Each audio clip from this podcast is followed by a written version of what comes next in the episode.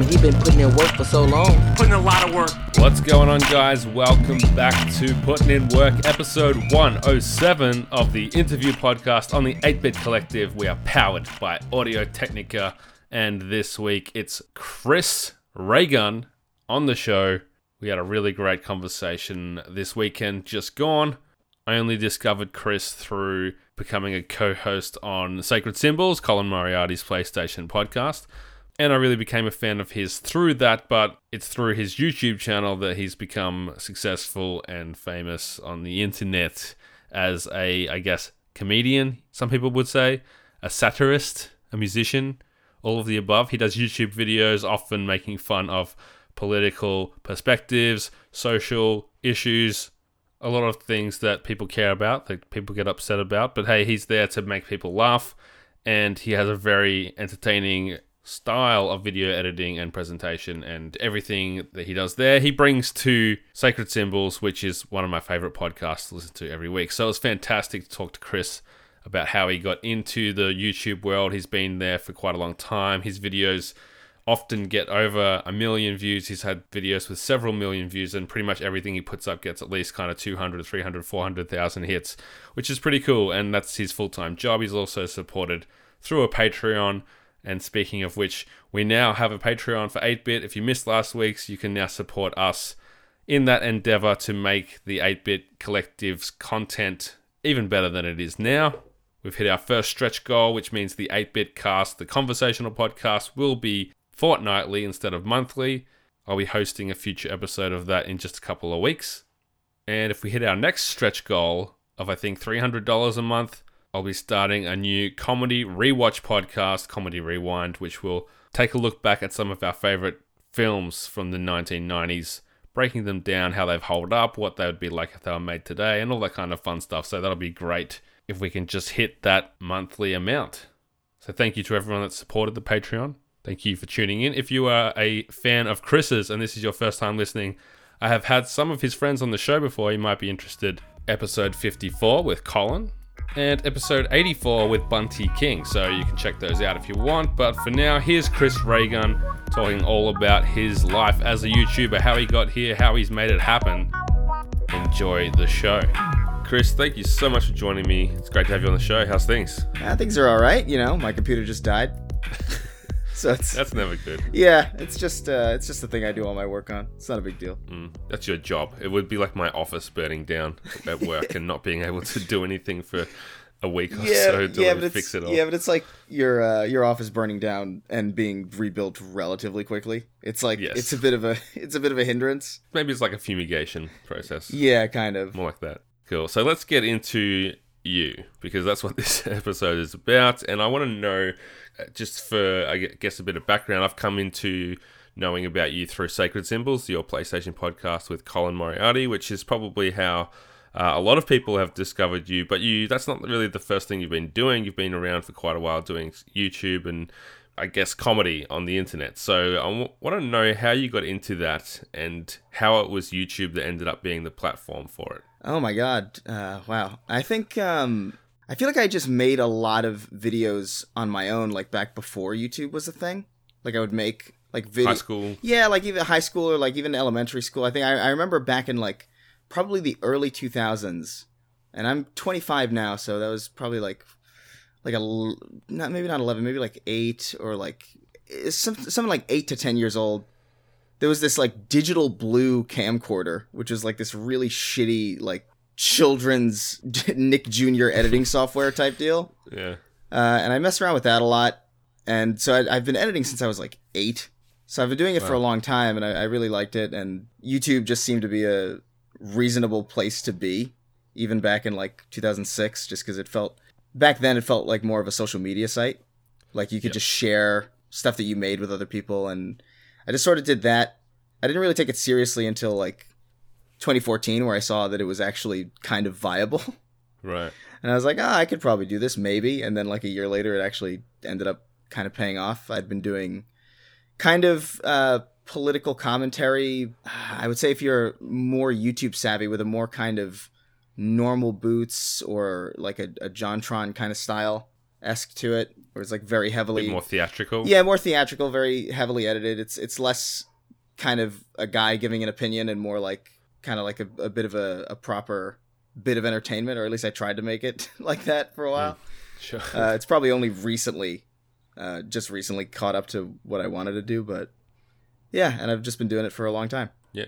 So, in those years before you realized it was viable, did you have a plan for your career, for your life? Did you want to like work in video otherwise? I remember I had this weird desire to be not like a film person, but like to be the the the kind of guy who made those incredible like Bungie Vidocs or like the, the a person at a game studio that would be in charge of like media like that. Like you know the hmm. people who would make these weird kind of i don't even know what you would call it, like a film crew at a game dev. That's not really what it is. but I, I, I wanted to do game dev first, but I, I wasn't smart enough. I just couldn't do the math. Me and my friend uh, who lives in the UK, we'd been friends for a long time. We tried. We actually worked together on a game for a long time. In, I believe we started working in Unity, and we got this really great kind of gray box demo running of just first person free running and like like Hmm. wall running and double jumping and like uh, vaulting and it, it- it came out really good and it took us like a year and a half uh but but then titanfall came out and uh there's, Right. there's really no purpose for it and we were just like all right well not, we're not gonna do this That sucks. yeah I guess that's that's probably the story of so many games that we never find out about. yeah, no, exactly. But like the second I figured out that I had always wanted to do either game development or, or, or film, and I, I went to I studied film for a while, and I, I hated it 'cause it's just surrounded by just really pretentious people who couldn't stop talking about Citizen Kane, and it was awful. Right. And you know, I just kind of uh, settled into a place where I was like, I could probably do better not spending money on school and just Hmm. working on projects and getting a reel out instead of just like spending a bunch of this money on schooling that I don't need. I remember I was I was taking an editing class and I I was so far ahead of everybody else in the class that I just kind of did all my assignments in the first week and I never had to come back again.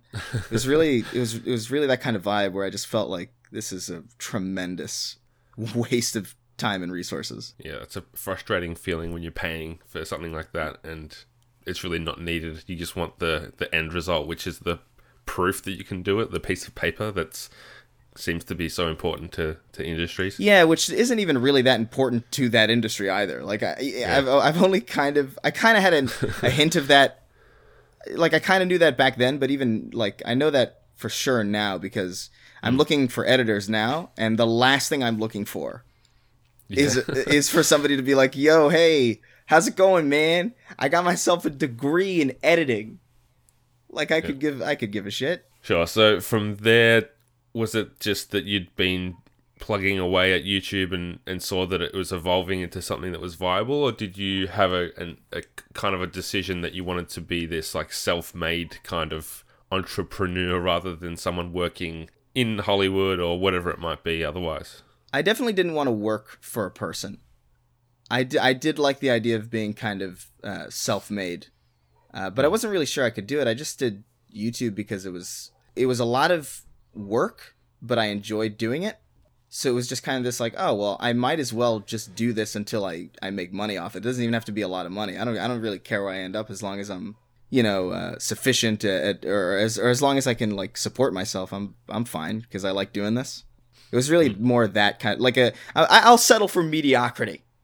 Is is really what it is. Like I'm I'm totally fine with it. Um, It's kind of, like, I guess, the new equivalent of being the band that just plays every weekend and maybe they, they work a day at the record store in between to, to make some money or they teach guitar yeah, and then that was kind of what I they was. They just get by. was- They got some doll- dollars in their pocket. It's enough. yeah, that was kind of what I was doing. I was I was like doing YouTube and working at Sears. Um, Right. that was that was horrendous. Sears is like the least. I mean, retail in general is pretty awful, but Sears in particular is like a different kind of not fun because it's just normal retail, but you're surrounded by like geriatrics Mm, and just like right. people looking for ball peen hammers. It's it's really awful. we don't have Sears over here, but is it is it like one of those kind of fake fancy stores where people in there think that it's classy, but it's really No, not. not even. It's like a department store. There's like you, you can get tools and like bedding Oh, okay. and like lawn stuff and like, like lawn mowers and maybe TVs. Oh, It's just one of these like Okay. kind of shittier Walmart kind of deals. it's like Target crossed with like hardware. Kind of. It's it's like Target crossed with like Radio Shack, except Radio Shack doesn't sell anything interesting. Okay. Oh man. Okay, so in all this, we've kind of been talking about editing and film and that kind of thing. But when did you realize that you might actually be a performer as well? Because from the videos that I've watched of yours, it's all built around your own presentation, your even acting style. Sometimes was that ever something that you pursued or had any lessons in, or was this all just self-taught and developed through getting comfortable in front of the camera? I think it was definitely self. I never had like this weird uh, obsession about performing or like I was I was never into like drama or like theater or Mm. anything like that. Um, but I did kind of find myself. I wasn't really a class clown per se, but I was definitely like one of the funnier people in our group, and I kind of noticed that in in kind of high school. And I was like, oh, I guess I'm kind of funny. I guess probably do something with that. And I realized that I was kind of performing a lot anyway, just to make people laugh. Hmm. So I was just like, oh, you know, I'm kind of doing a character here. Maybe I can translate it to a video format, and is is really it was really just it. It it wasn't anything that was long in the making or anything. was it gradual or was there a moment where you kind of had a realization that you're going to start doing something new here and make some money out of it As far as the the character, or, or as far as uh, uh yeah character the the channel the kind of the whole chris ray gun thing that we see now Well, it's it's weird because it's all just kind of like a, a fluke. It's it's the character is is just. I feel like the character that I am on camera is really just kind of if it's my persona when I'm at a party or when I'm social, just like dialed up a little bit. It's just like my social face, kind of, Right. as opposed to like this is more of my casual kind of like I'm just hanging out phase. you Um, must get into a lot of um, arguments if that's your oh like, yeah, 100%. part if that's your social I get into arguments for the amusement of it. I don't. I got into an argument kind of recently, like this really heated debate about circuses recently, because my Got the circus tent thing? yeah, my roommate thought it was really bizarre that I had never seen a circus tent. And I was like, I don't know what's so weird about that. Circus tents aren't that common. And it was like this really heated.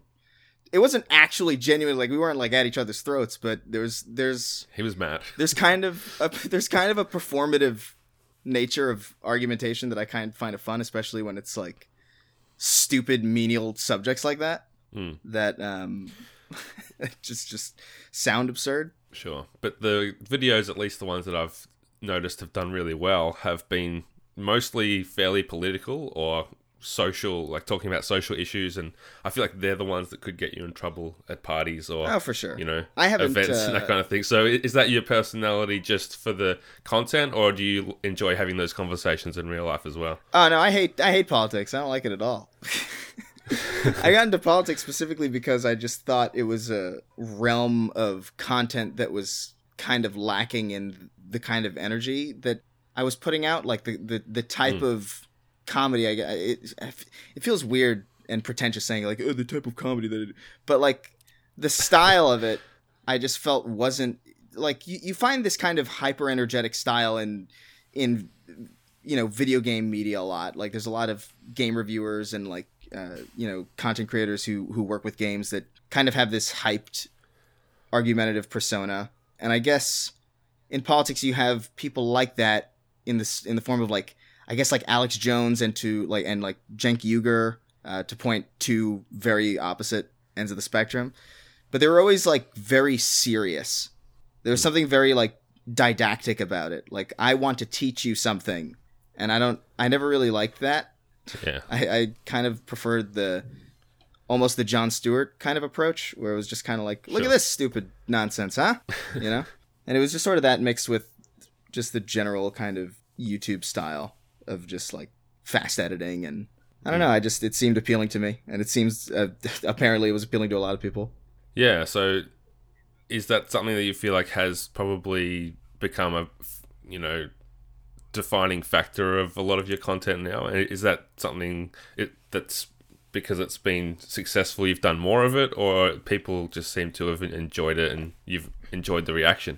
I think it's a bit of both. Like I like I like talking about politics so much as I like kind of seeing the reaction.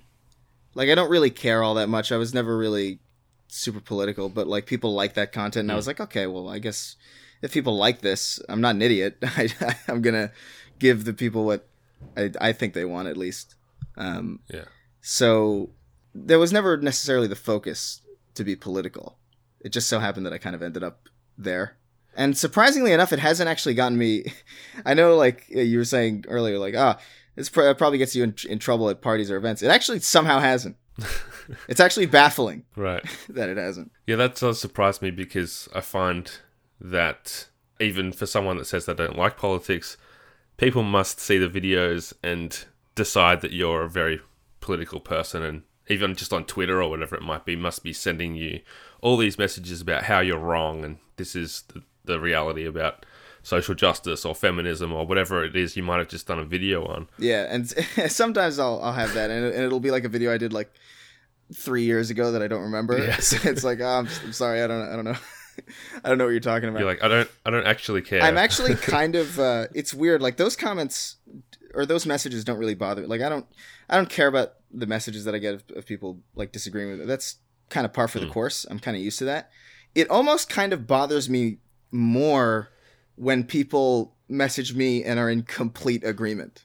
That that right. that almost weirdly enough is is is kind of off-putting to me. Is this because of the whole character thing? It's not really how you feel. You're just kind of turning not, it up. Not necessarily. Just it's not necessarily the the that. It's more so just it, it kind of begins to feel like um like you're on a pedestal almost. Mm. That like you're this.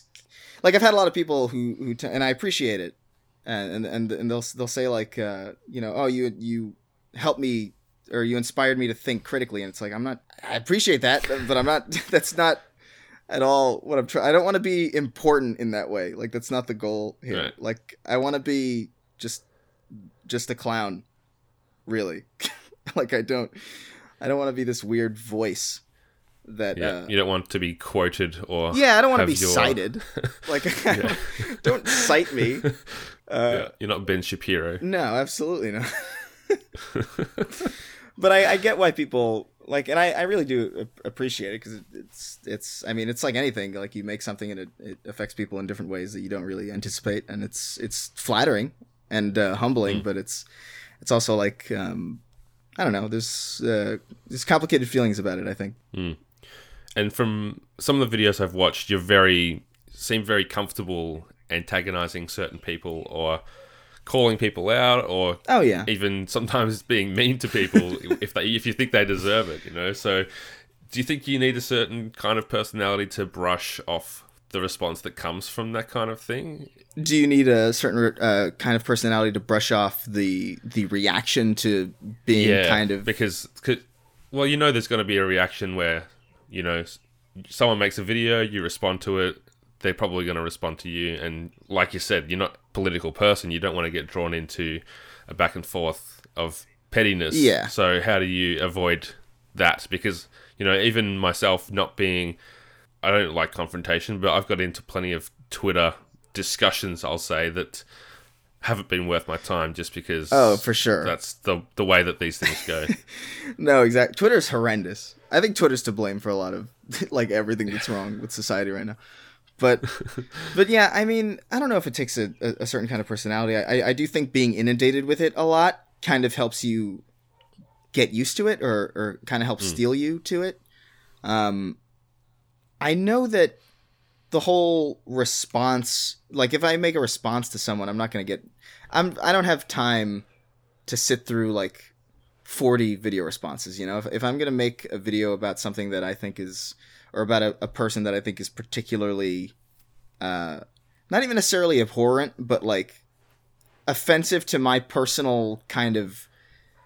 I, I put a lot of value on being consistent and just kind of like standing by what you what you preach.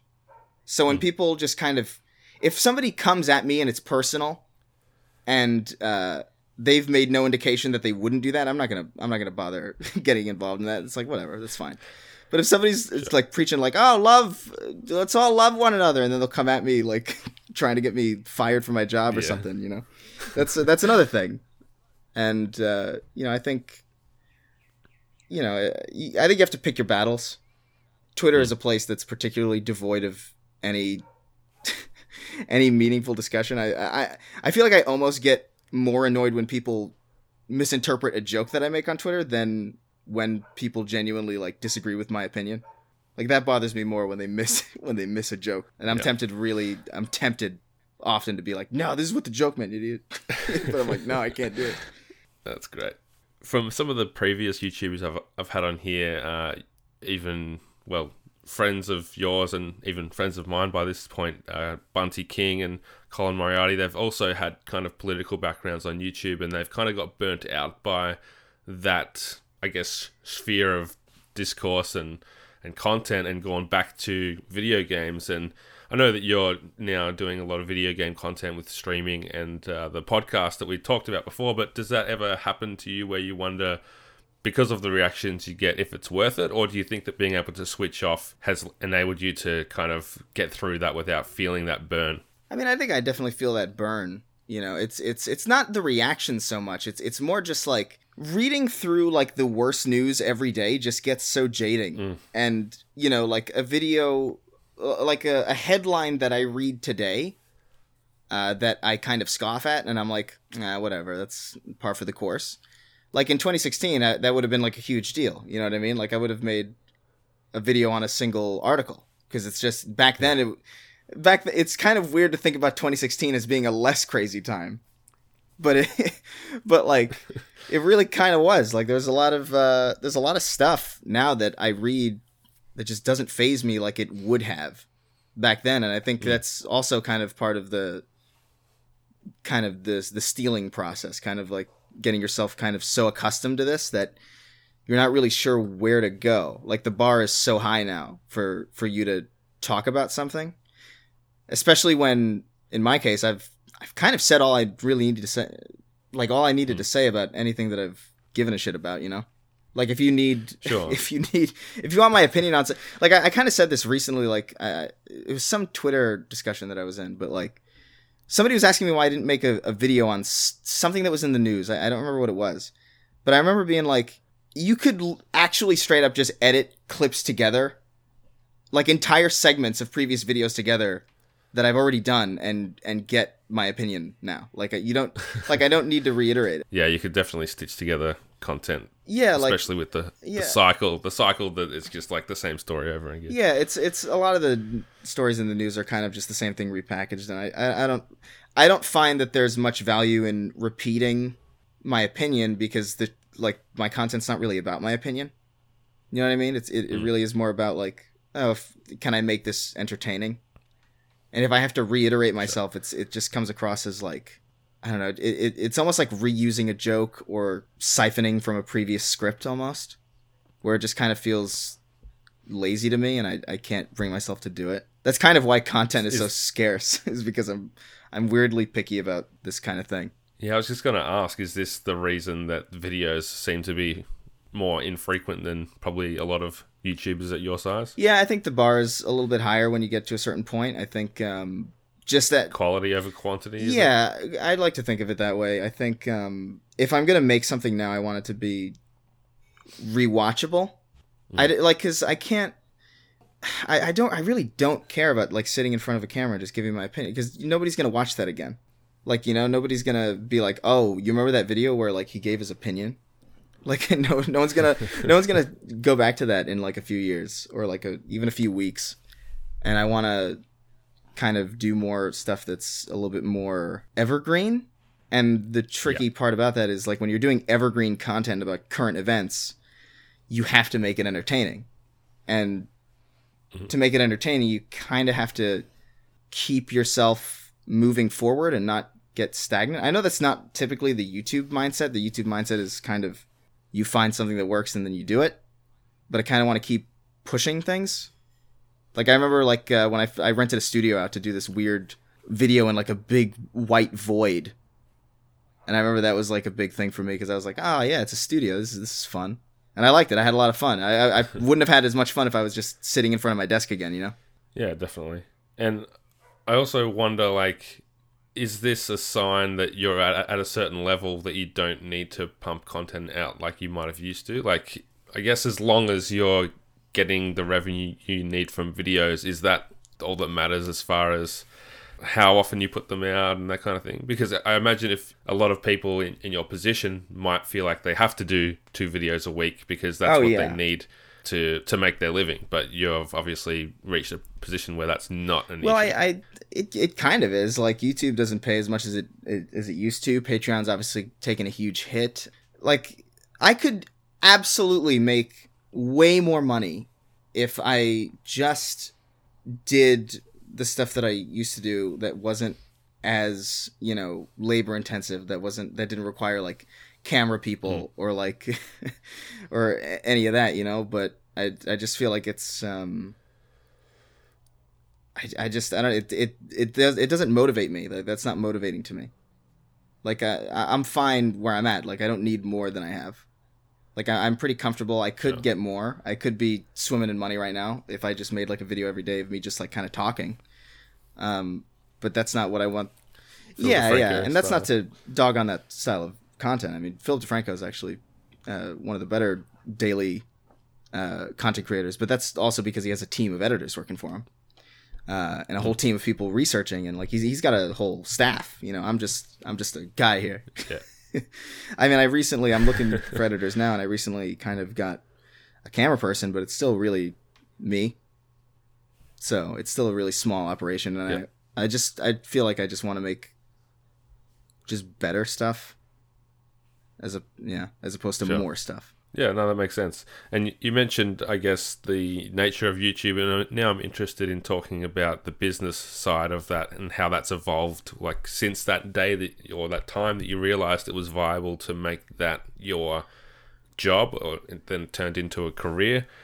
How has that ev- evolution taken place as you've seen, you know, the views go up? You've had vi- uh, videos that have hit, you know, millions of of views, which is pretty amazing, and just that whole experience of, of growth as you've been using the platform, and then eventually, I don't know if you'd call it, you know, the opposite of growth now, but it's certainly changed. Oh yeah, for sure. time. I think um, I mean the platform's like way way different. Uh, I think even before I started, like way back in 2011, the model was very very view based. So you would get paid based on how many views you got, which was which is pretty incredible. Because that meant that you know short form content that took a long time to make was actually worth it. That's that was back when animations really flourished on YouTube. Back when back when that was the model Right. um, because people could spend you know several months working on a project put it out and then as long as it was good and entertaining the audience would basically dictate how much money that that person got paid but now it's like based on watch time. So there was a there was a push to get people watching as many minutes of YouTube for as long as possible. So the the push was obviously for 10 minute 10, 10 minute videos. The whole like 10 minute 1 second video meme. That was, that was going around for a while because people just like needed to stretch their content out to 10 minutes to get even a fraction of the revenue that they would it's it's a crazy difference between like a 6 minute video and a 10 minute video. It's actually it's actually wild. But you know aside from that those are the biggest changes but I I'd never been motivated by that necessarily. You know the growth is is pretty wild and I, I'm I'm super thankful for it and it was it was insane to see a video of mine get a million views and then two and then three and it's like what is this? Especially because that was like a song that i wrote in like a day. And i don't know it's it's definitely changed. I think the platform is getting a lot more what's strict i guess is the best word that i can think of at the moment with what with with what Yeah. is allowed and you know what what can get on trending and what can be in people's subscription fee. I'm pretty sure the team YouTube Twitter has me like blocked or something or like has me like muted uh, for some reason, which is irritating because I've definitely like reached out to them and they've only responded when other people respond to me and tag them. Yeah, it's so strange the things that they decide are Yeah, breaching their standards and whatever, like things that make no sense at all. I have friends that do a conversational podcast and they would just upload the audio. And then one day, uh, after I was a guest on there, and I know there was nothing really bad on that episode. Yeah. I was on there, but it was just gone. And they said it was like violating whatever. And it's like the amount of crazy crap that's on YouTube and they banned this podcast. It's doesn't it's make kind any sense at all. And then there's no like customer service. Yeah. There's no like way to deal with a, a human being to uh, appeal it. And it's really Yeah. the platform's really kind of frustrating to be on and, and that's i feel like that's also kind of another reason why uploads are a little bit more scarce is just because like it gives me a chance to work on a bigger project but also it gives me less time to deal with the bullshit that the site has just so so regularly incurred on me yeah. But what happens then if if you work on something for a really long time and then like for example, I know Colin's Spider-Man review was up for like an hour and then because of I don't know copyright strike with the footage, it was taken down on the Yeah. day of release and lost you know what could have been a ton of views. So there's also you know you're also at the mercy of these bots that troll for Yeah. copyright strikes and infringements or whatever. So that must be really kind of Oh, for sure. That's another level too. of uh, that's another level of concern too. That that's that's the double edged sword of it is like, or like the catch twenty two of it. It's like, yeah, I get to uh, avoid YouTube's bullshit as regularly, but when I put something out, it it means like twice as much or like three times as much because it needs to. This one needs to pass the monetization, or, but it's fine typically because you know I'm I'm Patreon supported, so like every video that I make is you know I I, I earn revenue from it regardless of whether or not um, YouTube monetizes it. It would be nice if YouTube could monetize it, but you know, I, I still, I'm still seeing some returns from it, and I, I also like obviously, there's, you know, shirts and like merchandise, just like the basic diversifying strategy Sure. where it's like, That sounds really important. yeah, these days. absolutely. You got to make sure you got to make sure that anything that you, like, if you're making something, especially on YouTube, and you're trying to make money, you have to make sure that YouTube isn't the only way that you can be making money off of that thing that you're putting out. So, you know, merchandising helps, uh, Patreon helps. Uh, back in the day, I used to do music, and I would, I would, I would sell that, and you know, it was a whole process. Yeah. So in those early days when you were going from like tens of thousands to hundreds of thousands to, to millions of views, were you like analyzing which videos did well and trying to tailor your content to appeal to more people or was it just really making stuff that you thought was good and that you expected other people would enjoy as well? It was a little bit of both. I think. I think when I, I noticed that people liked when I, people really liked the song parody style, like the that hmm. the the musicals that I would make. People really like those a lot, so I I stress a lot about those. I'm still stressing out about it because I'm working on one that I'm like. The problem is like when I made those musicals, and these are the these are the main videos that I have on my channel that break a million like consistently. And the the worry is I like doing them a lot, but every time I make one now, the expectation is it needs to be deserving of a million or more views. And if it doesn't get a million views, then it's a failure and it and it's going to look embarrassing next to the rest of them. So so there's this weird kind of um I don't know why I think that. It's a benchmark. Yeah. Yeah, it's weird. Um, I'm trying to.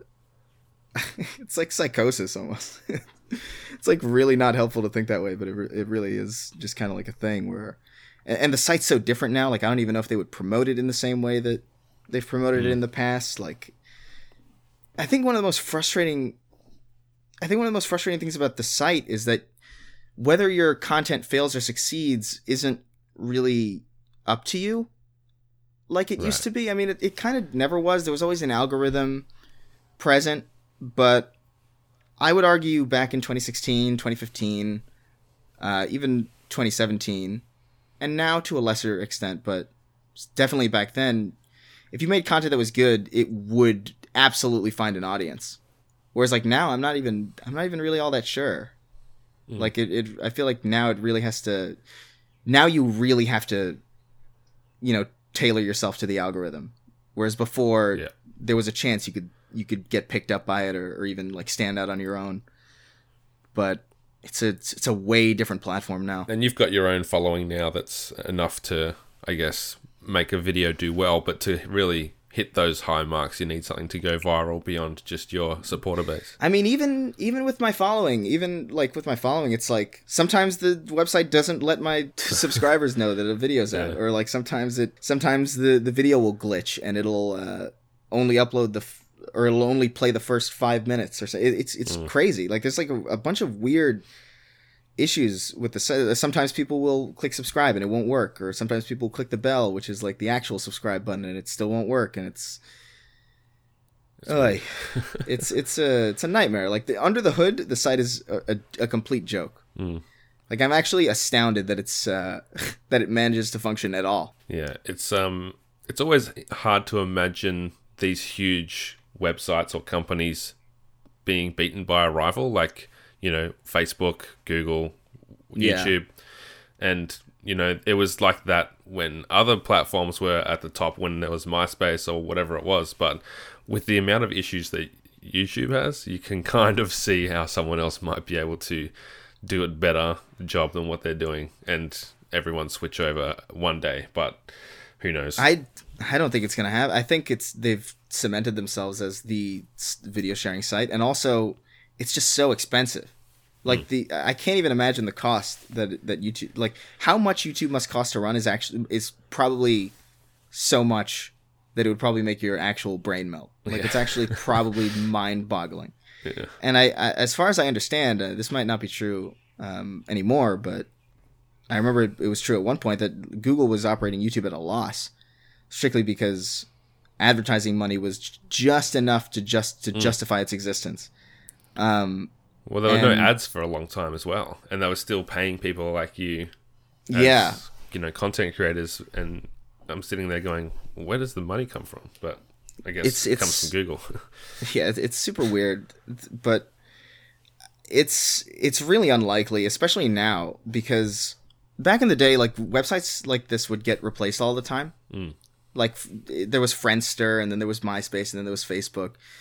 But as soon as Facebook came, and as soon as Twitter came, and as soon as YouTube came, I would I would argue from 2006 to 2008, all those sites are kind of all the sites that were victors back then are still kind are still around. Like and they haven't gone anywhere like they used to. Like there, there used to be a lot of different websites to watch videos on. There used to hmm. be a lot of different websites to make like friend profiles on but like now it really is just facebook twitter and youtube. And i think that's just because the period of time that those sites came out was super advantageous because you know a bunch of kids are getting into tech and and you know they don't necessarily want to change to a new site all, all the time and like adults are getting into it it was it was a good time for like uh nerd culture and like uh video games and like kind of this interest in the internet in general Mm. so now people are so connected to those brands they just they're not going to leave them and Yeah. they're so influentially large that they can't be really competed with at all it, it'd be like it would be like if radio shack tried to make a, a video game console you know what i mean it's it's like how you you can't compete with Microsoft, Sony, and Nintendo. Maybe Amazon could, maybe Apple could, but those are really the only those are really the only players in the game that could even come close. yeah, yeah, And even that's an if. yeah. I also think that the demographic of people using social media has expanded over the last ten years. Where Yeah. there's now like my grandma and my mom are using it, and then there's kids like ten years old on Instagram and whatever, and that has affected Yeah, you know, while these all these platforms are still viable, the people using them has changed. So Facebook is kind of a, more of an older person's thing as far as the kids are concerned, and they've moved over to Instagram and Snapchat, which weren't, you know, Yeah. there in two thousand and nine, two thousand eight. yeah. But but Instagram is owned by Facebook, yeah, so it's like Yeah. it's this whole it's just this whole cycle again. And Vine came out and died. You know, yeah. Which There's a bunch of- it seemed really like I thought it seemed really popular. Vine was super popular, but there was no way to monetize it. right. It just couldn't be monetized. Hmm. Nobody's gonna watch an ad for six seconds of content. Like, it's, just- it's actually kind of uh, it's actually kind of obvious Yeah. That that would have happened to Vine, but Vine was great. fun for a while. It was a nice little period of time, It nice was. little innocent period of time before, you know, that whole crew and invaded YouTube. That's it. So, sacred symbols. Let's Yeah. talk a bit more about this because that's probably where a lot of my listeners know you from, being more of the you know game community that I'm part of, and you've mentioned having an interest in games and development and that kind of thing. But when did you come into contact with Colin as the you know he's got this legacy in, in PlayStation world from IGN and beyond, and then PS I Love You with kind of funny. Did, were you a follower of his? How did you actually become acquaintances or friends? Yeah, I, I was aware of him for a while. I'd, I'm sure, like most people, I'd watched um, IGN a lot, and I had uh, I had seen him around. I had seen his podcast every now and again. I was never really uh, like a, a, a PlayStation like loyal person, so I didn't really tune into any specific podcasts. But I remember seeing his name a lot, and I remember uh, seeing him around a decent amount of time. I remember when he he was with Kind of Funny, and he was a part of Rooster Teeth for a little bit. Uh, that was pretty wild because I'd followed Rooster Teeth for a long time, and you know, I think he reached out to me. I can't even remember why. I think I think probably because he was in the middle of doing a lot of political content, and I so was I, Mm. and he reached out and, and thought like, oh, this would be a good person to interview. For I believe I was on his uh, fireside chat. Right. Um, Was it through And- Lacey? Is that where you guys crossed paths first through Lacey? you know, I don't think so. I think I, I think I met him first. Okay. but it was a while ago. it's actually kind of weird to think about it.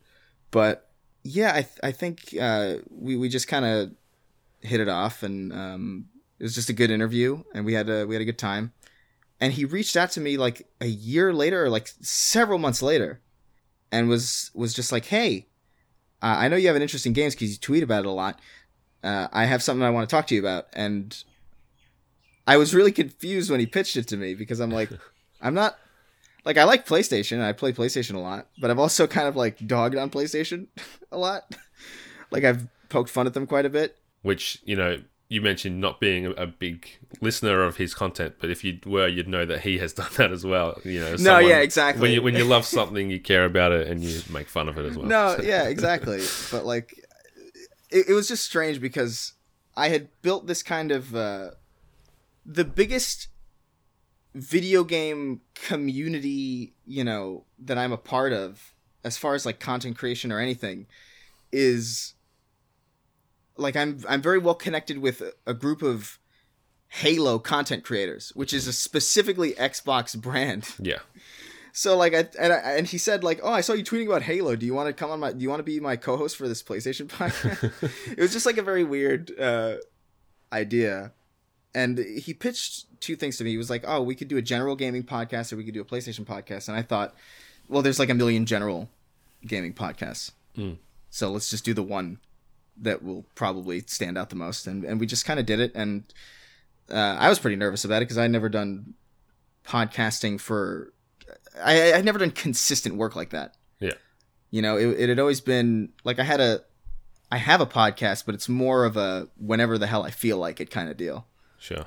Um, so the idea of doing a consistent weekly show based on a brand that I'm familiar with, but you know, not super loyal to, um, in this industry that I'm only vaguely knowledgeable in. And I think maybe I was underestimating myself there, but you know, I I wasn't a game content creator really, so it was it was pretty worrying. Uh, but we somehow managed it. it somehow it somehow works. It's doing well. Yeah, it's not doing It- too shabby. it's his most downloaded podcast out of a series of high, highly downloaded podcasts. So it's it is doing well. I think you should. Yeah, no, I'm pretty uh, pretty I'm pretty happy. happy with it. I'm pretty proud uh, that I somehow managed to come in every Monday and not make an idiot of myself. Mm. It's pretty And- wild. Saying that you were nervous was part of that being that there's such a rabid fan base, and you know Colin's got these loyal group of followers who've been around PlayStation and that ecosystem for so long. Was there an element where you were hoping that they wouldn't kind of I don't know, you, you might have felt like they might see through that you weren't this expert like like him and, and call you out for that, even though that's not how you were trying to portray yourself.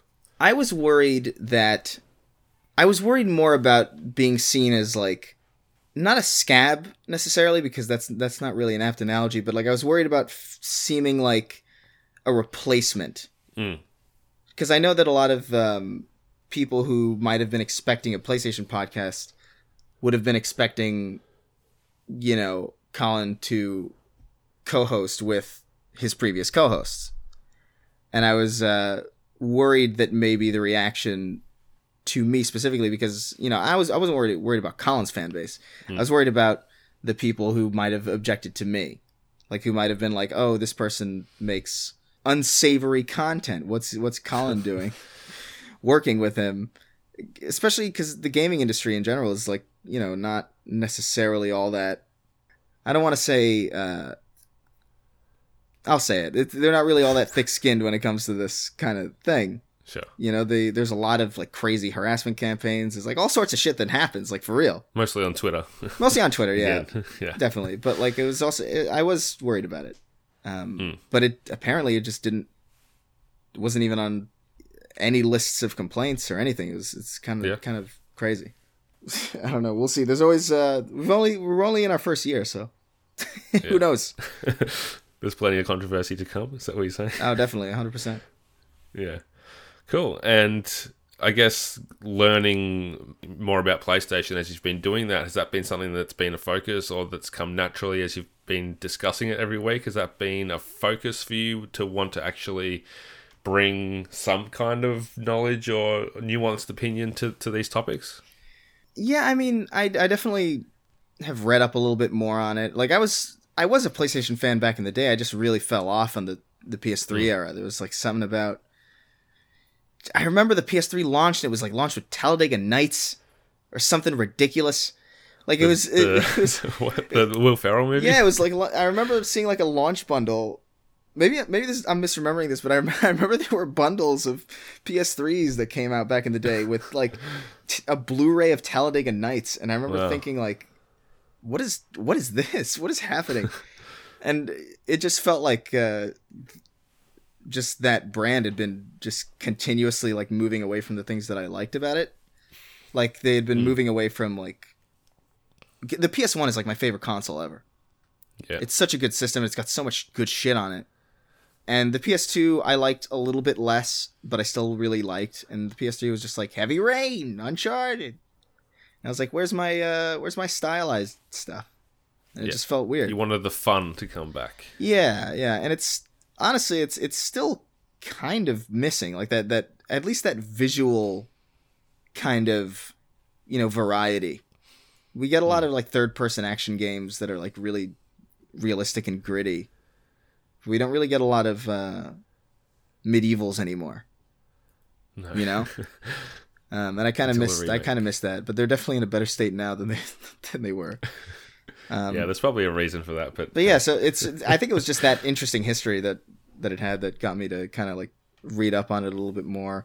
I rarely I'm not going to try to make myself sound uh more knowledgeable than Colin because Colin's like was basically autistic about tier, it. He's like he has like so much like weird knowledge about like uh these Japanese studios that I can't even pronounce and like who's who's at what position where and like what year did this engine come out and it's like okay well Hmm. you got all this covered by Yeah, I mean, it would it would be like him trying to talk YouTube with you. Like, even though he's a YouTuber, he hasn't got the you know the pedigree, the I mean maybe that you do.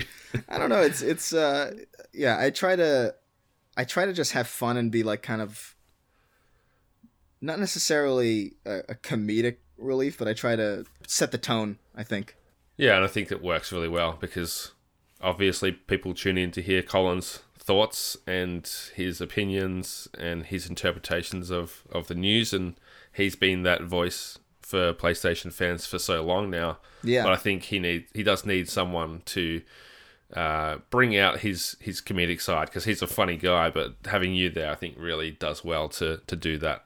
Yeah I appreciate it That's all right. So, what would you say has been the hardest part for you getting to the point you're at where, you know, you've got the Patreon, you've got the YouTube, it's all a success as far as you're making a career out of it, but what's been the greatest challenge to overcome in those uh, years? Oh wow. Um I just feel like just getting used to the idea that you're your own boss is actually like really strange.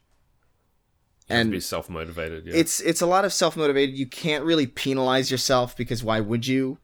Like you know what I mean? Like there's a lot of Mm. there's a lot of discipline that needs to be learned when you're doing that kind of thing, and uh, I'm not sure that I've been able to retain as much of that discipline as I would have liked. Or you know, it's it's it's it's tricky. It's really easy to get burned out when you're handling absolutely everything about a business yeah. and uh, a lot of people don't really see that when they're watching content. They're just kind of like seeing the output. They're not really seeing the the dozens of hours that goes into like writing editing and then even just on the back end making sure the metadata is okay by youtube standards that it won't get flagged or, or making sure that you know uh, just it's a, it's a really it really is kind of like a house of cards every time you make something and I think getting used to that isn't really possible. And uh, I, I've it's definitely been difficult to just kind of get myself into that mode where I'm like, okay, yes, this is I finally got a handle on it now. I still don't really know what I'm doing.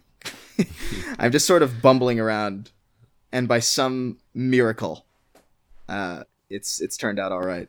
Yeah, I, I feel like it would be really hard to be also like self analytical of what's working and what's not working and not getting too caught up in like the analytics of it, like you mentioned before, with feeling pressure to hit certain points. And I, I f- I feel like that would be such a, a challenge because you haven't got someone that's doing like a like YouTube doesn't sit you down every year and do an appraisal of what you're doing well and how you could improve. So you kind of have to make all those judgments yourself, right? Yeah, and it, and it makes it even worse when, like I said earlier, when your failures and successes aren't even necessarily up to you. Mm. Like it, it, it could literally just be like, I've had a lot of people tell me, I've had a lot of people like specifically link me one video in particular, um, that they say, this is the best video you've ever done. I'm a, I love this, and it has, like, compared to the stuff around it, fewer views and it's like well but it has more engagement but that doesn't work with how the algorithm works. If the algorithm was working the way it normally works more engagement would drive it into the recommendeds more. So like it's it's just entirely it just feels entirely random and a success could be as punished as a failure could be. Or uh you know i'm using success and failure in like really harsh terms. It's not necessarily a failure or success but you know it's it's hard to yeah. get motivated when you when you don't know what the hell works hmm. you know Okay. So, what would be your advice to people who want to like get into YouTube as a career the way you have? Because obviously, it's a very different place to when you started out. But do you think that starting from scratch, there are opportunities for people to do that with how YouTube is now? I think so. I think there's always opportunity. Like I remember thinking, this is kind of hilarious, but I remember thinking in 2008. I remember when I was, I think, two years into my channel, I was like, man, I'm really late to this game. in like 2008, you know. Uh, a lot of people didn't even know what it was still. yeah, and it's but even in 2013 when I or 2014 when I started taking it seriously, I'm like, man, I'm really late to this. I'm probably not this probably isn't going to work. There's already all sorts of content out there, but like it it works out. Like as long as you've got something, it'll chances are it'll find an audience. I, st- I still think that's true. Um, I just think you can't rely solely on YouTube to make people aware of it or to earn a living off it. I think you have to diversify a lot. You have to be smart about how you, uh, you know, what kind of content you make. You have to be smart about the meta the metadata that you use. You have to be smart about your descriptions and your titles and your thumbnails. It's just it's all very meticulous, but it's it's if I said it was undoable, I would look like an idiot in two years. when there's like 400 different YouTubers uh, that we're not even we probably don't even know about right now who are like at, Sure. at the top, you know. So, what's the the main thing that you would advise people when they come to you and say, "How can I make this work?" Diversification is super important. Like, absolutely diversify. Don't rely on it solely. Diversification is important, but also make sure you want to do it because it's it's it's a lot harder than it seems. it seems like a really like easy kind of like job to do, but I assure you it's not. Mm. And if you don't r- genuinely want to do it, you will be miserable. It's like anything. Like you don't want to be su- the last thing you want to do is be successful at something that you that you hate. You know, because then you're like obligated to continue doing it sure. even though you hate it.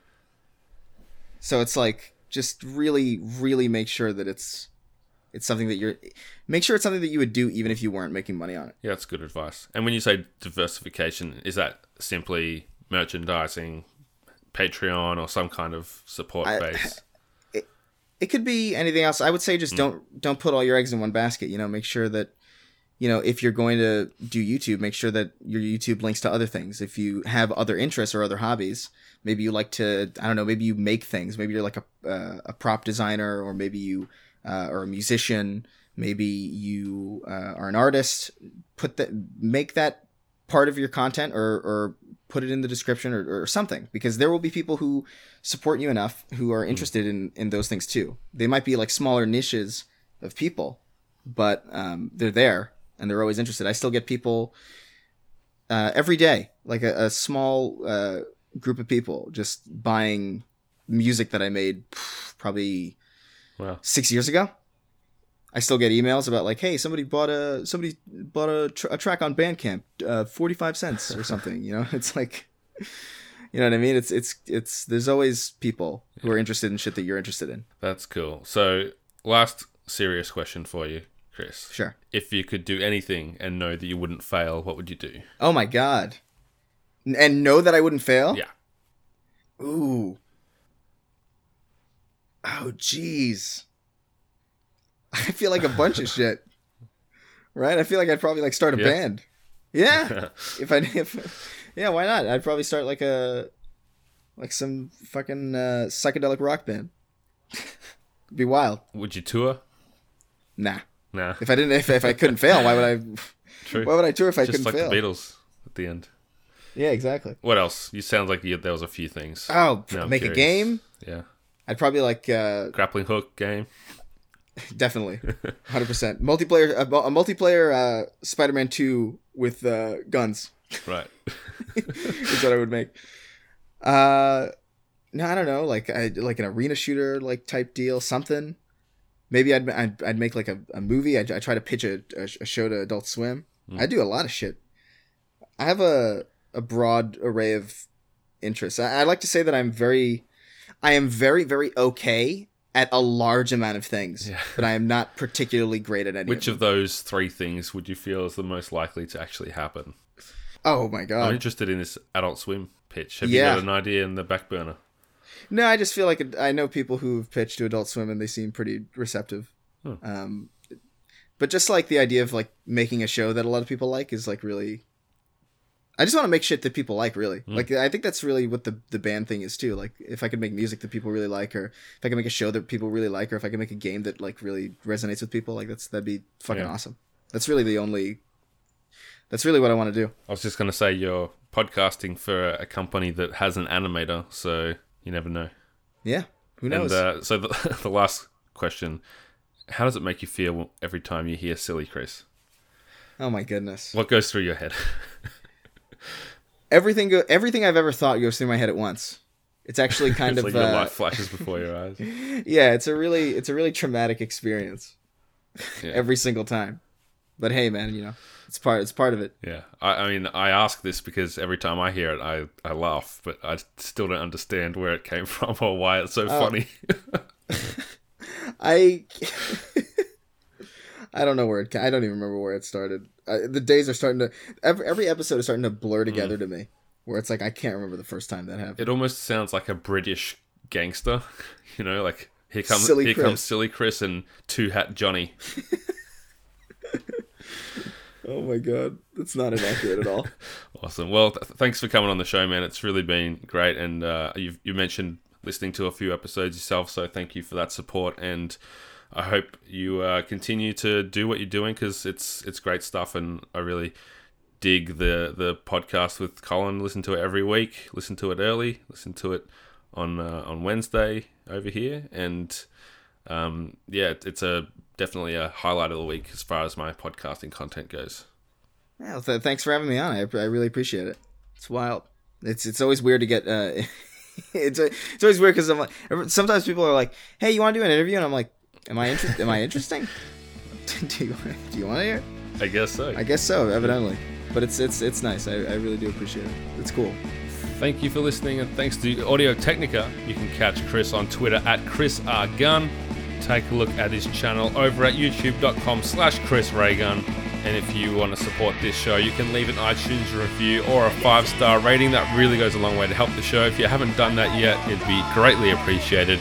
You can also check out the Patreon at patreon.com slash we are 8bit. That's A-T-E-B-I-T. And check out the rest of the awesome podcast content from the 8-Bit Collective. If you would like to follow me on Twitter, I'm at Jono himself. And until next week, keep putting in work.